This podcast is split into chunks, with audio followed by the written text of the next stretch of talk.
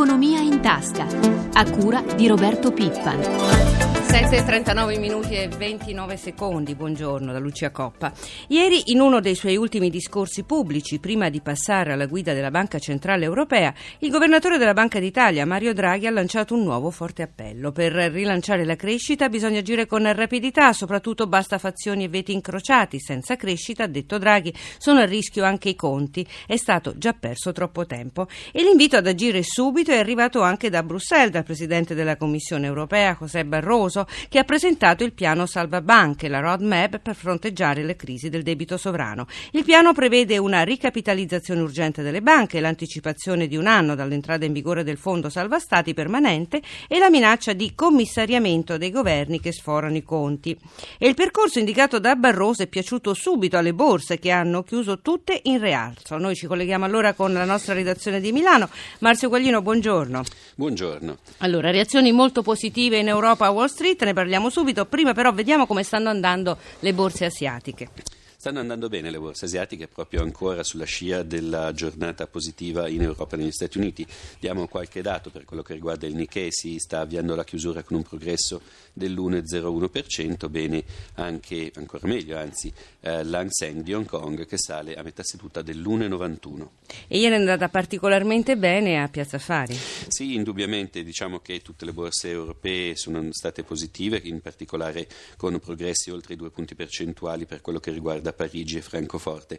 Milano è andata molto bene con un guadagno del 2,93% per quello che riguarda l'indice principale, il Fuzimib e eh, vorrei segnalare in particolare il fatto che nel, nelle ultime, nelle ultime set, 5 sedute il progresso dell'indice è stato dell'11%, una performance mensile addirittura del 22,50%. E di questo clima positivo ieri ha beneficiato anche l'euro, come è quotata adesso? E ha recuperato quota 1,38 nei confronti del dollaro, ovviamente c'è maggiore fiducia e quindi anche l'euro si rafforza. Grazie a Marzio Quaglino. E ora cambiamo argomento, parliamo di agricoltura. La Commissione europea ha approvato ieri la riforma della PAC, la nuova politica agricola comune, una riforma attesa da tempo che fa molto discutere il mondo agricolo italiano. Noi siamo collegati con Marzio Mario Guidi, presidente di Confagricoltura. Presidente, buongiorno. Sì, buongiorno a voi. Allora, Presidente, la decisione di Bruxelles sostanzialmente modificherà i criteri di assegnazione dei pagamenti diretti agli agricoltori, uniformandoli in tutta l'Unione Europea sulla base dell'aiuto per ettaro invece che dei pagamenti proporzionali alla produzione storica di ogni azienda, secondo un sistema che ancora oggi è applicato in molti paesi, tra cui l'Italia. Presidente Guidi, che impatto avrà questa nuova riforma sull'agricoltura italiana? Eh, purtroppo se l'impianto normativo rimane di questa tipologia, l'agricoltura italiana si troverà a perdere qualcosa come 300 milioni di euro eh, di dotazione finanziaria in meno e quindi saranno meno le risorse a disposizione degli agricoltori. In più questo travaso dal sostegno alla produzione alla superficie che appunto penalizza l'Italia non ci consente di eh, essere competitivi come gli agricoltori italiani vorrebbero in un mercato che è sempre più competitivo e quindi temiamo che questo possa ehm, penalizzare le nostre produzioni. Il nuovo sistema sarà introdotto in modo gradua- graduale dal 2014 al 2020 e in eh, questo periodo, secondo i calcoli che arrivano da Bruxelles, l'Italia perderà 285 milioni, in pratica il 6% in meno sugli aiuti che arrivano dall'Europa. È un problema. Esattamente, come dicevo è un problema, ma anche questa gradualità non corrisponde ai fabbisogni degli agricoltori perché si muove secondo una dinamica che è molto più simile a quella dei paesi neocomunitari. La necessità di avere un'unica Europa unita anche dal punto di vista agricolo dovrebbe essere temperata dalla considerazione che ogni Stato membro ha le sue peculiarità. L'Italia ha investito sulla produzione, sul lavoro, sulla qualità dei propri prodotti e questa riforma che noi attendevamo da tempo non va affatto in questa direzione. Ci sono tuttavia ampi margini di miglioramento perché parte oggi una discussione che durerà addirittura un anno e mezzo e quindi ci sarà tempo per vedere di modificare qualcosa. Comunque voi, eh, ne accennava lei prima, uno delle, dei capisaldi che voi chiedevate era misure per la competitività. Che cosa in particolare? Beh, eh, c'è una necessità di essere di internazionalizzare le nostre produzioni, di accompagnare alcune produzioni eh, strategiche come la zootecnia, che è la prima industria agroalimentare italiana, e c'è da sostenere un mercato dell'ortofrutta, per esempio, che ha assolutamente bisogno di vedere riconosciuto il proprio, il proprio ruolo. Esistono misure che eh, in parte possono accoppiare il sostegno alla produzione e su queste misure che dovremmo puntare. Noi puntiamo peraltro sul sostegno del Parlamento europeo. Da quest'anno esiste il meccanismo della codecisione che ci consente insomma, di sperare che questa riforma possa essere eh, riformata per così dire ulteriormente. Senta Presidente, il Ministro delle Politiche Agricole romano ha sottolineato che pure se non, state, se non sono stati raggiunti eh, eh, risultati soddisfacenti, comunque qualcosa si è fatto e eh, lamentava soprattutto eh, gli obblighi ecologici a carico delle imprese. Lui dice che potremo, potremo fare delle correzioni, secondo lei quanti margini di manovra ci sono? Temo non tantissimi perché eh, questa misura a cui faceva riferimento il Ministro Romano che passa sotto il termine di greening è una misura che eh, per la tipologia di agricoltura italiana in molte aree del paese, soprattutto del centro-sud Italia, ma anche nella pianura padana, eh, trova difficile applicazione e per cui appunto è una misura che va in contrasto con la capacità eh, produttiva. Comunque stiamo lavorando con francesi e tedeschi affinché si crei un gruppo di resistenza su questa misura che ci consente insomma, almeno di mitigarla, cioè di ridurre questa percentuale di contributo che dovrebbe essere del 30%. Bene Presidente, noi la ringraziamo, buona giornata. E ora ci occupiamo di energie. I rappresentanti dei più grandi produttori di elettricità di tutto il mondo si sono appena riuniti a Roma per fare il punto sul, sulle fonti tradizionali e su quelle alternative. Io do il buongiorno a Roberto Pippan che ci spiega di cosa si è parlato in questo importante meeting e soprattutto chi c'era.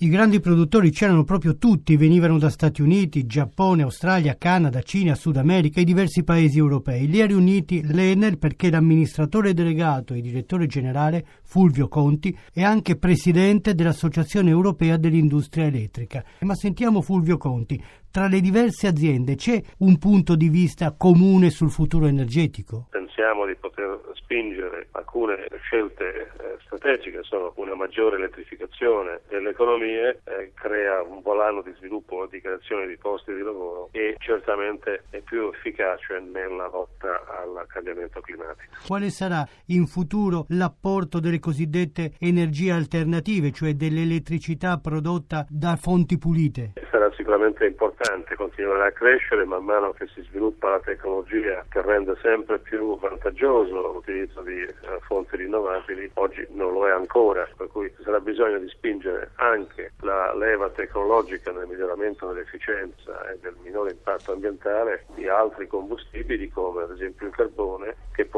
essere effettivamente trattato per eh, essere senza emissioni.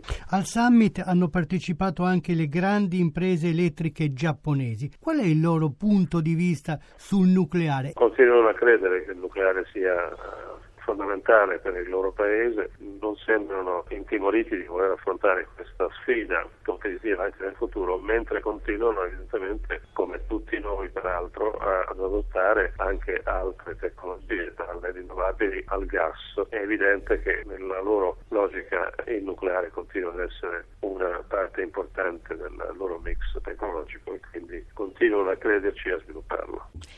E si conclude oggi la nona edizione degli Open Days, le giornate aperte che Bruxelles dedica al dibattito tra le regioni di tutti gli Stati membri. La Commissione europea ha approvato il 6 ottobre il pacchetto legislativo sulla politica di coesione per il periodo 2014-2020. Si tratta di un insieme di misure che punta a rilanciare la crescita e l'occupazione in Europa con uno sguardo all'Europa del 2020. È proprio in questo contesto che le regioni si interrogano sul loro ruolo e sulla loro compattezza di fronte alla grave crisi economica mondiale mondiale. Mercedes Bresso è la presidente del Comitato delle Regioni dell'Unione Europea. Sentiamola al microfono di Marco Sabene. La proposta di budget fatta dalla Commissione è una proposta coraggiosa che permette di fare della politica eh, regionale una vera politica di investimento. Questo per noi è importante. C'era la preoccupazione che riduzione di budget potesse significare riduzione dei fondi per le regioni della competitività, cioè le nostre regioni del nord, oppure riduzione riduzione di fondi per le regioni della convergenza, quelle del sud.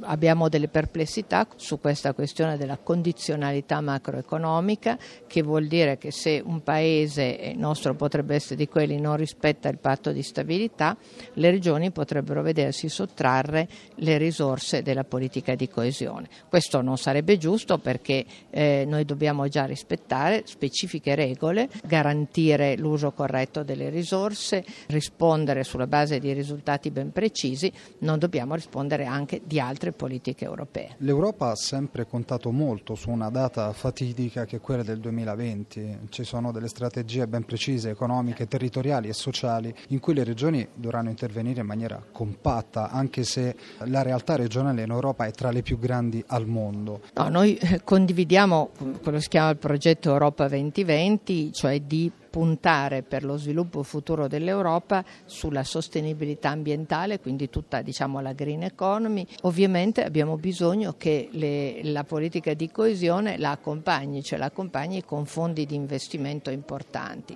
In particolare le eh, regioni europee contano sul fatto che i fondi di coesione di tutti i fondi strutturali europei rappresentano delle politiche di investimento che durano sette anni, cioè che sono certe, anche per questo non vogliamo che possano essere messi in discussione. Chi ha competenze professionali guadagna meno, si cura meno della propria salute e ha meno socialità. Lo dicono numerose indagini sulle capacità delle persone, ma fino ad oggi mancano riscontri reali sulle abilità dei lavoratori e sulla loro rispondenza al mercato del lavoro. Ora un'indagine a livello europeo ci dirà quali formazioni e quali capacità sono necessarie per le occupazioni del futuro. Buongiorno ad Amalia Carosi che si trova con il direttore generale dell'ISFOL, Aviana Bulgarelli, l'ente che curerà la parte italiana di di questa ricerca dell'Ocse che è appena partita in 25 paesi dell'Unione. Buongiorno a voi in studio, ai nostri radioascoltatori. Siamo con Viana Bulgarelli, direttore generale dell'ISFOL. In questi giorni è partita in contemporanea in tutta Europa un'indagine internazionale sulle competenze degli adulti. A cosa serve una ricerca del genere? Buongiorno a lei e a tutti gli spettatori in questo momento. Sta partendo in Europa la valutazione delle competenze degli adulti che ha due funzioni principali. Uno di conoscere, oggi non sappiamo a livello comparativo internazionale quali sono le competenze degli adulti. A cosa serve sapere le competenze degli adulti? È importantissimo per informare sia le politiche e quindi le decisioni che i governi possono fare rispetto a far accrescere e a migliorare le competenze degli adulti, sia informare i cittadini quando cercano lavoro, quando vogliono cambiare lavoro. Allora, un'indagine pilota voi già l'avete fatta. Quali sono le competenze da cui oggi non si può prescindere per trovare un'occupazione? Beh, vi sono delle competenze che chiamiamo fondamentali. Sono innanzitutto bisogna saper comunicare, comunicare per scritto, comunicare oralmente, comunicare con gli altri, quindi la capacità di potersi esprimere e comunicare con le persone, ma anche la capacità capacità di leggere, la capacità di far di calcolo, quindi anche le competenze matematiche sono fondamentali in qualsiasi tipo di occupazione, però emergono con sempre maggior forza le competenze di saper risolvere un problema. Importantissimo lavorare con gli altri, la capacità di lavorare in gruppo, la capacità di avere contemporaneamente un pensiero critico su quello che si fa ma in, e contemporaneamente di avere l'autonomia nel fare delle scelte, ma di farlo collettivamente, quindi la capacità di organizzare se stesso, ma in connessione con gli altri. Per gli adulti di oggi che hanno conseguito titoli di studio come una laurea, un diploma, ma anni fa però, queste competenze sono ancora utili o nel mercato del lavoro di oggi non ne servono altre? Ne servono altre. E già dalla pilota emerge chiaramente che non bastano le conoscenze e le competenze acquisite nell'istruzione iniziale, sia anch'essa di alto livello come una laurea. Bene, ringraziamo il direttore generale dell'ISPOL, Aviana Bulgarelli. Se non ci sono domande da studio, la linea torna a voi. Sì, grazie a Maria Carosi, noi siamo in chiusura. Grazie a Maria Grazia Santo per l'assistenza al programma. La pagina economica si ferma qui e prima di tutto continua con Pietro Plastina. Da Lucia Coppa a tutti voi l'augurio di una giornata serena. Appuntamento a domani.